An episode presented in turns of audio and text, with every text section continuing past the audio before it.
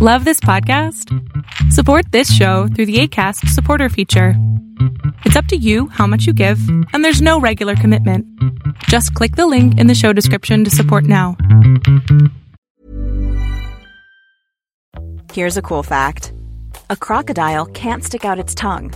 Another cool fact you can get short term health insurance for a month or just under a year in some states. United Healthcare short term insurance plans are designed for people who are between jobs, coming off their parents' plan, or turning a side hustle into a full time gig.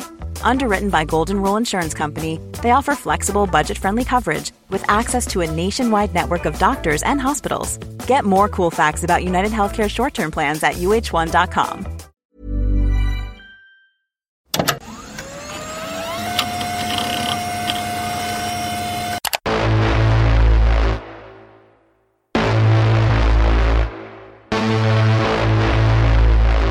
People live in a world of their own making. Frankly, that seems to be the problem.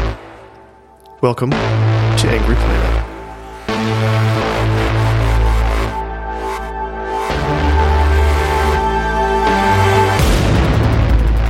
Hello and welcome to Angry Planet. I'm Matthew Gault. And I'm Jason Fields. The Bradley fighting vehicle is on its way to Ukraine, 50 of them to be precise. This armored personnel carrier on tracks is not a tank. Don't call it a tank. Once maligned as a boondoggle that represented everything wrong with the Pentagon weapons programs, the Bradley is now a much desired piece of armor. Well, how did that happen? With us today to suss all this out is Sebastian Roblin. Roblin is a freelance journalist whose work has appeared in NBC Forbes and, of course, War is Boring. Sebastian, thank you so much for coming on to the show. Yeah, it's been such a pleasure. Been a, a fan for many years now. Uh, so, what is a Bradley fighting vehicle? So, uh, yeah, when you use the term fighting vehicle, it doesn't necessarily say too much to the average person, but uh, the the operators of these things are really picky about the title.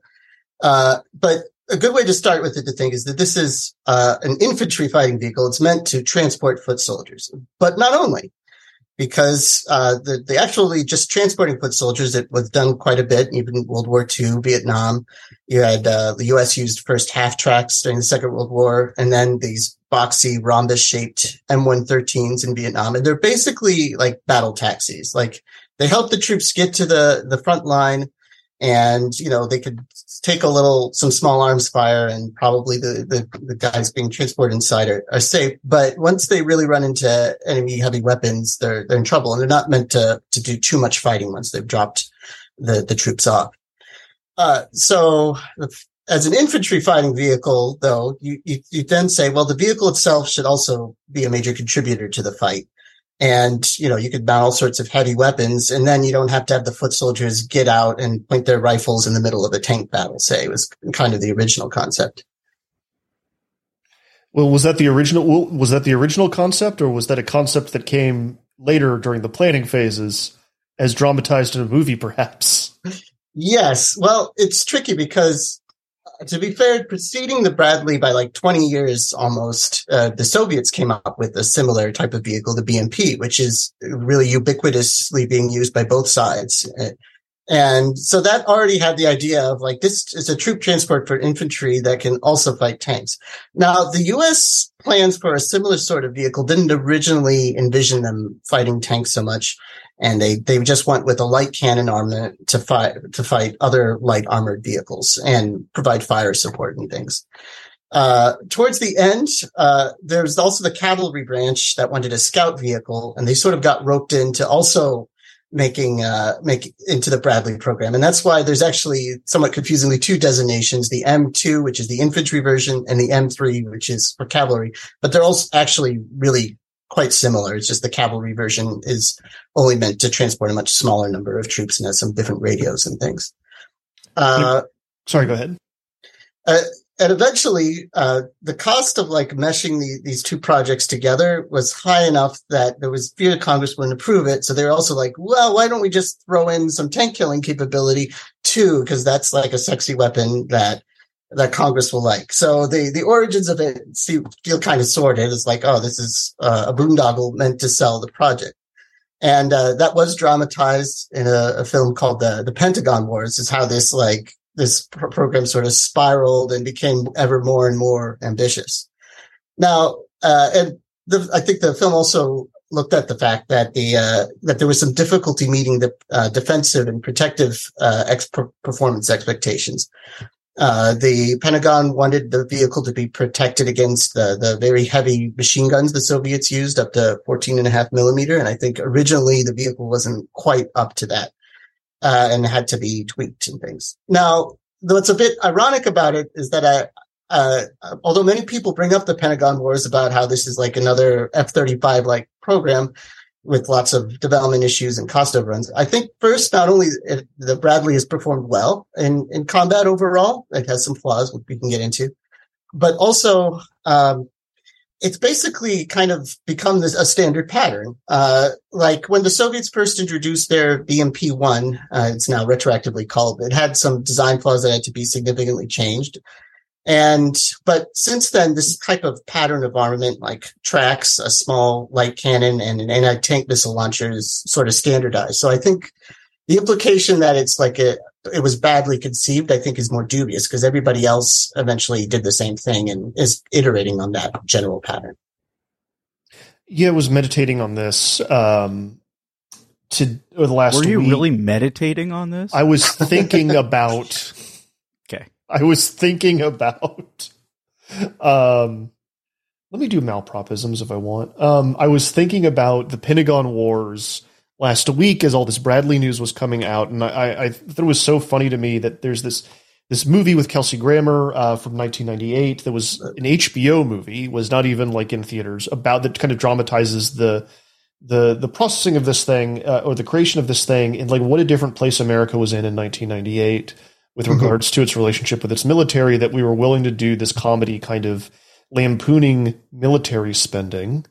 Um, and then, you know, flash forward to 2023 and the the thing that everyone like now everyone wants wants this thing and not only mm-hmm. that like you said it had been it's been copied and iterated upon um you know the it, it's a movie where uh Cary Elwes puts goats in uh in this thing and uh, to prove that the interior of the thing will kill people uh, should it you know should it ever catch on fire that there's like it would release a flammable gas that or would release a poison gas that would kill everyone and now this thing Sorry is very popular. Yeah no no it's all right. I, I, had to deal with cats earlier. I uh, thought i chased them all out but one slipped in. Um, Yes, and what's interesting about what you said uh, there is that when the movie came out, the Bradley might also have been easier to see as something that no longer fit what the U.S. military needed at all. That people, there was the mentality then that look, now we're in a sort of post great power conflict war. There's only going to be like peacekeeping or enforcement missions abroad, and a very heavy vehicle like the Bradley is like you know overgunned and over armored for that sort of thing. And so you actually see the the next vehicle that the U.S. adopted, the Stryker, uh, which was on wheels and much more lightly armed, made in response to that. So the Bradley seemed like, oh, this is a Cold War dinosaur, which will be pointless going forward to to to some. There'll never be another land war in Europe, they say. yes, exactly. They're talking about sending the Stryker now too, right? Yeah, uh, you know, it, it's useful, but it's probably not as urgent for uh, what the Ukrainians would like. Uh, the U.S. itself had recently decided that the Stryker was too lightly armed, and they found ways to modify them to carry uh, anti uh, javelin anti tank missiles and uh, a, a, gun, a 30 millimeter gun similar to that of the Bradley, actually a little bit bigger. So they sort of like backtracked on that. I think that there is still a feeling that wheeled vehicles might be more viable than was thought at the time. But, you know, there are also, there's still places where you wouldn't, where there, you might encounter more trouble, like when in very muddy fields or steep inclines. So there's still the argument for a tracked vehicle like the Bradley, even if there's higher operating costs usually with them. Can I ask you a purely hypothetical question? Mm-hmm.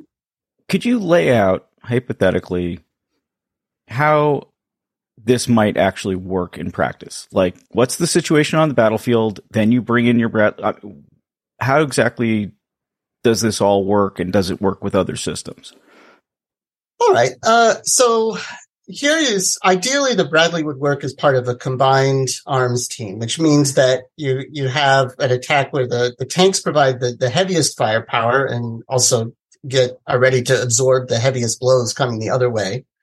But once they encounter, uh, and the Bradleys will fight alongside them and provide some extra fire support, which is how they were used in the 1991 Gulf War. And at the time, it was even said the Bradleys destroyed more Iraqi armored vehicles than the tanks. I mean, there were more of them out there. Uh, but uh, eventually the problem with relying on tanks is that when you get to really dense or constricted terrain where you can't see too far ahead, they become really vulnerable to ambushes. And so the, the, the right thing to do, which many armies fail to do because the tanks and infantry are separate branches and don't practice as much together, is to have some infantry go forward and screen the tanks, scout it out and find where the ambushers are. So even if things are tough for the infantry, at least the tanks survive and can then whack anything that they, they locate. And the infantry can enter buildings, set up defensive positions. So there, there's a number of things they can kind of handle better than just relying on the tanks by themselves. And you still want to keep the, that infantry moving with the tanks, even if they're coming under like sniper fire or not so accurate artillery fire, which will like still shred a truck with a near miss, but maybe not so much in an armored Bradley. That was like one of the design characteristics was to be resilient to shrapnel from a, a heavy Soviet howitzer. Like a direct hit would, would still do an in, but the, the idea is that you could keep on advancing and not have to not be pinned down when you come under small arms or or more scattered artillery attention. It's kind of fascinating. After decades, this thing is finally going to the place where people kind of originally envisioned it would be used, right? Yeah. And uh, I, I should stress too that although the, the most exciting application, so to speak, is that the U.S. would like the Ukrainian army to fight like this very mobile combined arms maneuver battle, it I would I would guess that it will possibly be at least initially be used in a more conservative way because trying the sort of maneuvers the U.S. Army likes uh, start with the U.S. Army also has air power, which manages to sort of work over some of the bigger threats to maneuver forces in advance. Uh, but you know, there's already a, a, very entrenched sort of stalemate where mobility is hard in Ukraine. So they might want to use the sensors and the firepower of the Bradley more conservatively at the beginning, uh, more, more as like a sort of uh, you know, as a sort of tank destroyer or assault gun. Uh, the tank destroyer ability is also one you have to use at a distance because the, the Bradley has like a, a missile launcher, which is actually more accurate when it, it has more time to, to sort of get aimed onto target. And, uh, it also has only a few shots with that. So there's a reason why tanks haven't all replaced their big guns with missile launchers is that there, there's a higher rate of fire that can be done when you're in a pinch. And, uh, also a Bradley, unless they have are receiving the newer types of missiles, they actually have to stay still while they're guiding the missile to target to some extent because it's uh, somebody is actually sort of piloting the missile, which is connected to the tank by a wire that spools out for like up to two miles.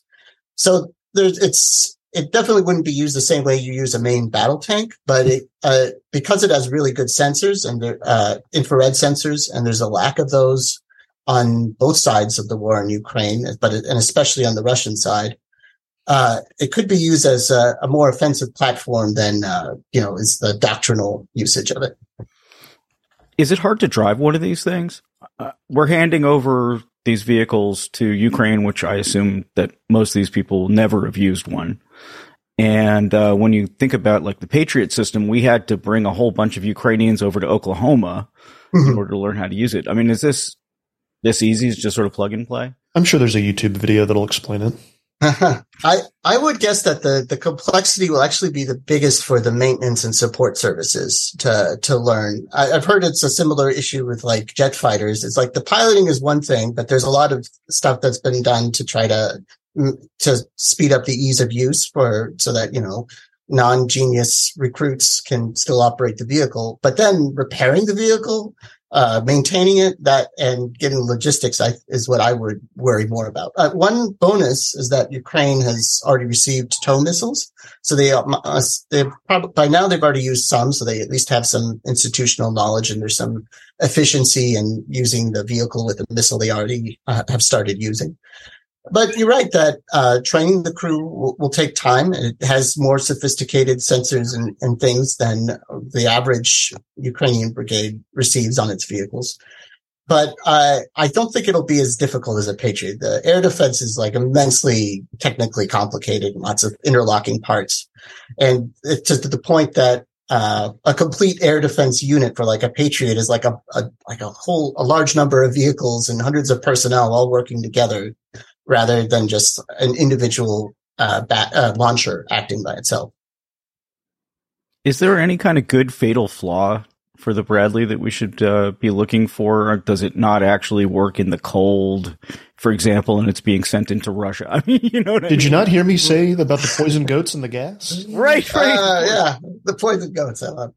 Uh, the one that's the U.S. Army has been a bit fixated on recently is that it's uh, they added lots more armor to it after the Gulf War, and the version Ukraine is getting is called the M2A2 ODS, which stands for Operation Desert Storm, which was based on them. Oh, like we want way more armor on this, so it's so that several categories of weapons no longer work against it.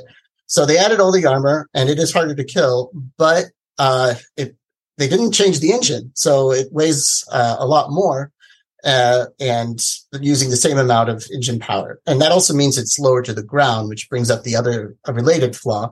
It's uh, not really designed for mine resistance. They were thinking the Bradley was built to fight like a defensive war in Germany, so they thought the mines will be mostly ours.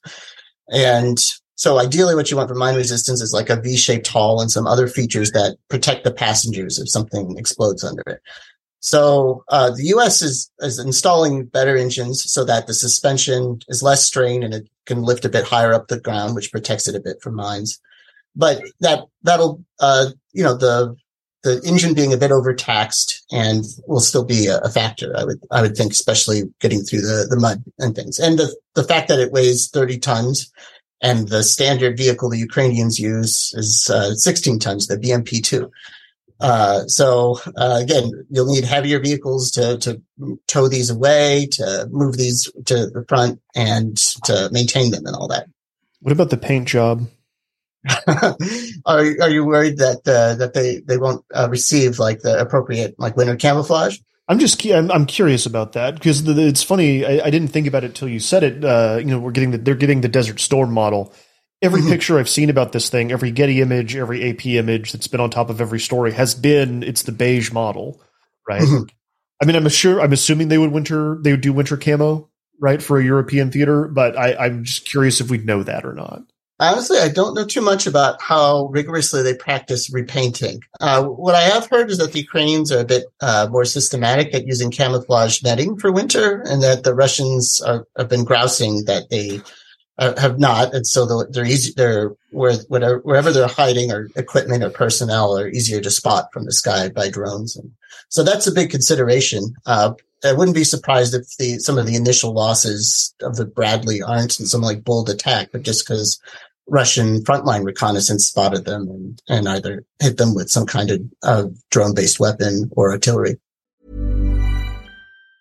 When you're ready to pop the question, the last thing you want to do is second guess the ring. At Bluenile.com, you can design a one of a kind ring with the ease and convenience of shopping online. Choose your diamond and setting. When you find the one, you'll get it delivered right to your door. Go to Bluenile.com and use promo code LISTEN to get $50 off your purchase of $500 or more. That's code LISTEN at Bluenile.com for $50 off your purchase. Bluenile.com code LISTEN. Cool fact a crocodile can't stick out its tongue. Also, you can get health insurance for a month or just under a year in some states. United Healthcare short term insurance plans, underwritten by Golden Rule Insurance Company, offer flexible, budget friendly coverage for you. Learn more at uhone.com. So, why these, do you think? I mean, is I know that Ukrainians want tanks, like mm-hmm. tank tanks and these are not tanks. And actually, I'd like to talk a little bit more about what is a tank uh, in a minute, but um, why these? Uh, so I would guess that th- there's an aspect of like sort of hedging, like trying to push the boundary but not go too far with it. But also tanks are like like the U.S. style, like Abrams or the Leopard 2. They're like 60 to 70 tons, so they involve an even higher degree of of maintenance and support. And the U.S. tank ideally runs on different types of fuel. So uh, although the U.S. Uh, does have also a lot of tanks in storage, the matter of transferring them to Ukraine is is just a, a higher degree of complication, and also I think still perceived as a higher political risk. Although we might they might eventually go over that threshold uh, too. Uh, so the the tank a tank can definitely survive uh, some heavier firepower to the to the front. I think is a, another aspect of that. Uh, but also, they're on their way out too, right? They're kind of at the end of their service life or perceived service life, or what some people in the Pentagon would like them like their service life to be, right? Well, yeah, the Pentagon wants to, they had plans to, I talked about how there was an engine upgrade to the Bradley, and they had thought about going an even bigger upgrade after that to have a larger gun on the Bradley and some other up, updates. And then they said, no, we're going to get a new vehicle. It's been 40 years, so we should feel okay about this. But they've kept on uh, messing up the competition like time after time to replace it uh, in like utterly spectacular ways, like billions and billions of dollars on like three or four failed attempts to replace the Bradley. Uh, and so the, the current, the latest version, they're, they've tried to release more flexible requirements so that the industry will be more creative. We'll see how, how it goes. Like the last one that the Pentagon canceled, there were two finalists and one said, we need a couple extra months to deliver the vehicle, but we can't get a license to transport it. And the other one, I think it was called the Griffin tank, was basically ready. And the Pentagon said, "Oh, other the first company, you can't deliver it on time. You're out. Second uh, design that you offered, uh, we're not satisfied with it. Cancel the program." So some people are like, "Oh, actually, this is good because they didn't waste even more money with something they didn't want, but it means they had to restart it again." The target vehicle that they have will have a larger uh, cannon and some improved uh, protection. And also they hope it will eventually be able to be used robotically. So if there's like a high risk mission, they won't have to have people on board to, to use it in battle.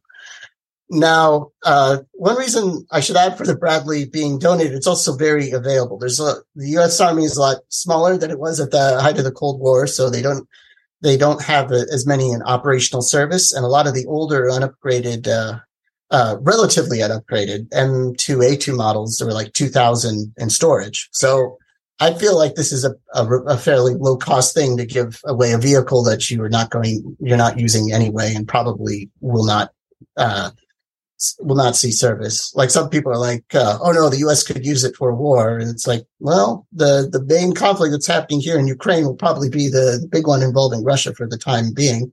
And in the Pacific, there's a, a, a relatively marginal marginal needs for armored vehicles. So I I think it's really not at all disadvantaging the U.S. unless you were in a hyper American tiles Like, what if we sold them to somebody? Sort of way of mentality. How many people does it carry? Uh, so this is actually, to be fair, maybe a weakness I should have mentioned. Uh, it the the M2A2 Desert Storm model has seven, but it ta- some earlier versions had six, and it sort of fluctuated between that number of passengers. And that's not ideal because the U.S. Army prefers its infantry squads to have, I think, nine people. So these are kind of lightweight squads, and they're not uh, like the Marines used to go to battle with like 13 man squads, but they've also downsized that. The idea is that that, that those squads can take more casualties and still be effective. So um, the infantry teams on the Bradley are a little uh, more dispersed and uh, they're they're not like exactly what you'd send to fight a brutal city fight, but to a certain extent, that's when you call in another formation to to support the the vehicles. Is it named after General Omar Bradley?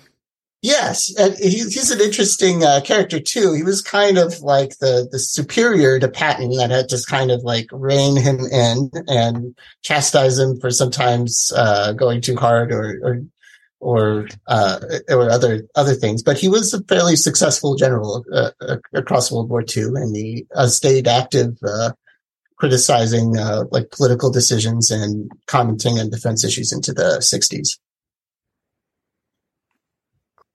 Okay, so let's let's do it. Let's let's have the conversation. what the hell's a tank? Oh, it's a good question because if we're honest, I think that uh, if we look at strictly speaking, the, what the first tanks looked like back in World War One and even many in World War Two, they might not fit some of the technical definitions we use for tanks today.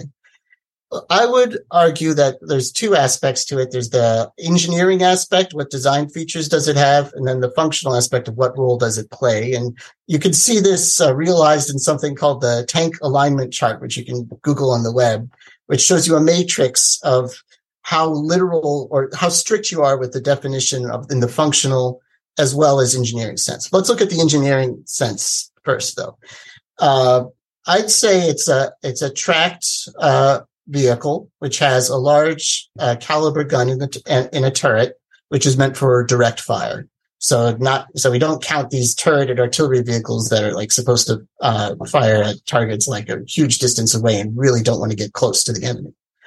So when moving on to role, one of the roles of a tank, but not the only one, should be ideally to to attempt a breakthrough through into enemy lines and lean in an advance that exploits the breakthrough as well. So for that, you also normally want a good de- degree of protection and you need mobility. Uh, but uh, the problem is, to some extent, this definition is really sticking close to what we'd call the main battle tank, which is the most common type, which is if you look at it in World War II, World War II terms, is kind of between the medium and the heavy. It has the ambition of being like the mainstay of the force, like a medium tank, but also of being uh, very tough to kill with even uh, purpose designed anti-tank weapons, which is sort of what we thought of as the heavy tank in World War II. So this is sort of a compromise between these two. And most armies today only field main battle tanks. But there was another class of vehicle you could call a tank too, the light tank, which um, it sort of has a somewhat different uh, utilization in theory. Like one is that you can send light tanks to places the heavy tanks can't get to because they're too heavy to transport, or the ground is really unforgiving of heavyweight vehicles, and you need like a rice paddies or steep mountains and so forth. So there you, you just need a lighter vehicle to be able to use armor much at all. The second reason to have it is if you expect to fight uh, adversaries that uh, have limited anti-tank ability, then a light tank might be nearly as good as, as a heavy tank. Do the get many of the same things done. Uh, and third, you can sort of use it for more armed uh, reconnaissance. So uh, this brings brings us to one of the vehicles that um, that was transferred, the, the French uh, AMX 10 RC, uh, which I think, tech, strictly speaking, you'd say engineering wise is an armored car because it doesn't have tracks. But it really is used in some of the same ways we'd expect a light tank to be used because it has heavy firepower uh, with like a, a 105 millimeter gun in the turret. And you can use it for reconnaissance or to fight enemies like, say, insurgents in Mali or whatever where you don't really need a heavy tank and you're not gonna like be fighting uh, encountering too many long distance weapons that can take it out. Uh, that looks like a tank to me. I'm looking it at it right now. That, and that, one of the mm-hmm. sorry, just go ahead. Sorry.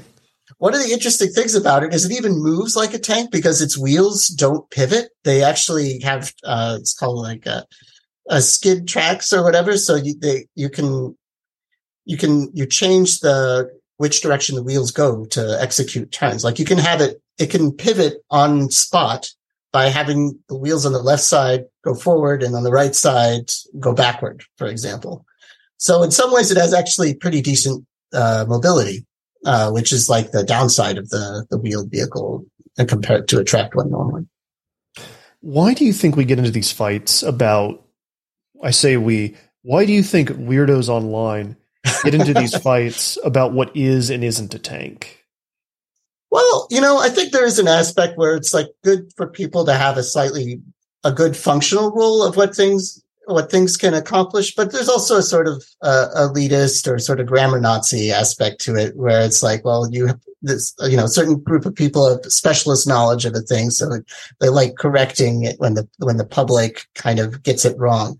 I think like with the, uh, the, both the Bradley and the MX10, some people said it, it could be used like a light tank, which I think is accurate in my view. Uh, you like, again, it's contextual. You don't, you don't use it too aggressively when you're fighting Russia. But if you think that there's a sector where there's not many anti-tank weapons, you can use it like a light tank kind of because they're, that they're not in that much trouble. Uh, but uh, that mere comment sort of is sort of caused a bit of a storm of corrections because they're like, "Oh no, you're convincing the public that everything that's an armored vehicle has the capabilities of a main battle tank," which is so. Sure, there's an aspect of we can we can promote a more refined view of how like these different arms are used, but there's also an aspect of like geeks liking to sort of lord it over the the un, unwashed masses. I can I can yes, you got it. Sorry. Uh, yeah, I mean I can guarantee that a lot of people uh, including some people I work with kind of looked at this and like looked at the Bradley specifically and were like that's a tank. You're not going to tell me any different. Sorry, that's a tank. Yeah, if you're being shot at one, for example, it's I'm sure it's very much like a tank, uh, except that I guess you could be hitting like lots of little blasts from its cannon instead of one big one from the howitzer, right? But as far as you know, I, I once wrote like um, you know at Tiananmen Square, right, a very infamous incident where the civilians were, were killed by armored vehicles. There were both uh, tanks and also armored personnel carriers, and you know. Uh, you probably did not really re- care about the difference if you were right in front of them. Now, if you're like a battlefield tactician, then you could say, okay, that armored personnel carrier is a machine gun, and I've got a whole bunch of weapon systems that can deal with that efficiently, and the tank poses a different level of threat and uh, have to and requires different responses. So, uh, you know that there is a higher level of analysis that you can apply to it, but for the average person, it still fulfills that role of being, you know, pretty well armored and dishing out a lot of firepower. I, I guess there's also going to be the whole thing about whether or not we're stepping up our attack on Russia, right? I mean, mm-hmm. if it's if we're sending propeller planes versus jets, if we're sending, you know, uh, artillery versus rocket powered artillery, you know, rocket artillery, uh, all of these things it's partially the amount of destruction they can cause, but it's mm-hmm. partially diplomatic as well, right? Why are tanks the line? I good question, right? I kind of wonder if part of it is with the Germans having kind of some trauma still over what they did during World War II. And so I think that they particularly see the tank as a very offensive weapon. And I think, yeah, on a basic level is yes, if you have a military that's wants the most optimal, you know, firepower for defense, it's maybe you can concentrate more anti-tank weapons, you know, portable ones to defend an area. But eventually, you that defensive military also wants to counterattack and or even go on the more ambitious counteroffensive. And then you still want armored vehicles. Uh, so I think it's sure there's a certain level where having lots of tanks means you might have some offensive intentions, but I think on a practical level, lots of uh, offensive weapons also are very useful in defensive war. And it's kind of dubious the idea that Ukraine is going to like go too far and invade Russia or whatever with tanks. It's a very symbolic uh, sort of thing. And I guess with these infantry fighting vehicles like the Bradley or the the Marder, that uh, which is pretty similar, which Germany is sending, they they felt like this was a sort of comfortable halfway point. Um, but uh, yeah, I do have the other thing that I find a bit skeptical, I'm skeptical about is that the, if you, there are two things which might be sensitive weapons that cause a lot of destruction, like you said. And I'd say the artillery, uh, just historically, and it sounds like to me in this conflict too, kills way more people than direct fire weapons. Hell, loitering though. munitions now, right? Yeah. Oh, you and the, the, videos of the drone attacks are also really terrifying to me because I could see how helpless many of the people are detecting them when they creep up and like drop the grenades on them. And I, I'm not sure that we have a robust ability on our side to deter that if we have faced an enemy using that ability. No, it's uh, this. It's one of those things that's completely disrupting the battlefield, right? You've got a century of digging foxholes and acting a certain kind of way on the front line to avoid avoid this kind of destruction, and that's just gone that's over. Yeah, and it actually it has shocked me that the tactic of using these commercial, these larger commercial drones, because you need a slightly larger grenade, but large commercial drones to drop grenades on tanks sometimes works. Like I've seen a, a, a lot of the, those videos, and well, I mean, how much know, of that is like you know, rotting Soviet tanks that don't have that that's armor's been stripped for parts and sold on 30 years ago. You know, like there's a lot lot going on there. Well, yeah, I, I think that hope, uh, probably a lot of designers are going to think, how can we improve top armor? Like we saw even the Russians before the war, they put on uh, the, the, the cope cages, the cope cages, yeah, which were probably they were designed to stop these kinds of attacks, and it looks like it was in a sense. I think they, in theory, probably would work against a grenade, but then not against all sorts of other weapons. But so they kind of knew it might be a problem, and uh, we'll have to, to think about it too. Maybe the solution might be somewhat Soviet style to use explosive reactive armor bricks on the top roof. Uh, for example, to, there's like a video of a, a, Ukrainian tank that got hit in the side by a kamikaze drone, and it looks like the bricks on its armor helped save it. But it, these things do create new vulnerabilities. They haven't yet reached the point where they've uh, caused obsolescence, is, is what I'd say. So you still see both sides wanting the, these armored vehicles, even if, yeah, people are always finding new ways to defeat them, eh, but everybody also adjusts to that and changes their tactics.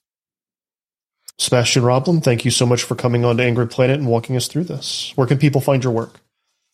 Well, I, I, write quite frequently for 1945 these days, uh, as well as Forbes, and I sometimes write uh, op-eds for NBC. Uh, sometimes I'm like, oh, I'd, I'd, rather just sort of analyze this, and they're like, no, take a strong opinion. So they, have given me a, a good drill on uh, making more assertive arguments. Thank you so much. Yeah, it's been a pleasure talking.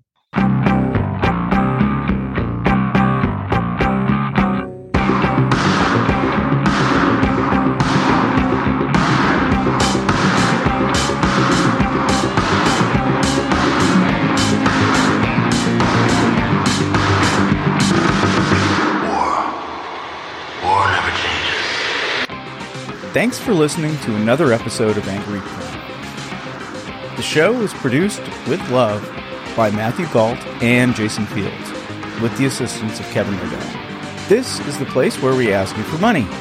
If you subscribe to us on substack.angryplanet.com, it means the world to us. The show, which we've been doing for more than seven years now, means the world to us, and we hope it means a lot to you. We're incredibly grateful to our subscribers. Please feel free to ask us questions, suggest show ideas, or just say hi. $9 a month may sound like a big ask, but it helps us to do the show on top of everything else that we do. We'd love to make Angry Planet a full time gig and bring you a lot more content. If we get enough subscriptions, that's exactly what we'll do. But even if you don't subscribe, we're grateful that you listen. Many of you have been listening since the beginning, and seriously, that makes it worth doing the show. Thank you for listening, and look for another episode next week. Stay safe.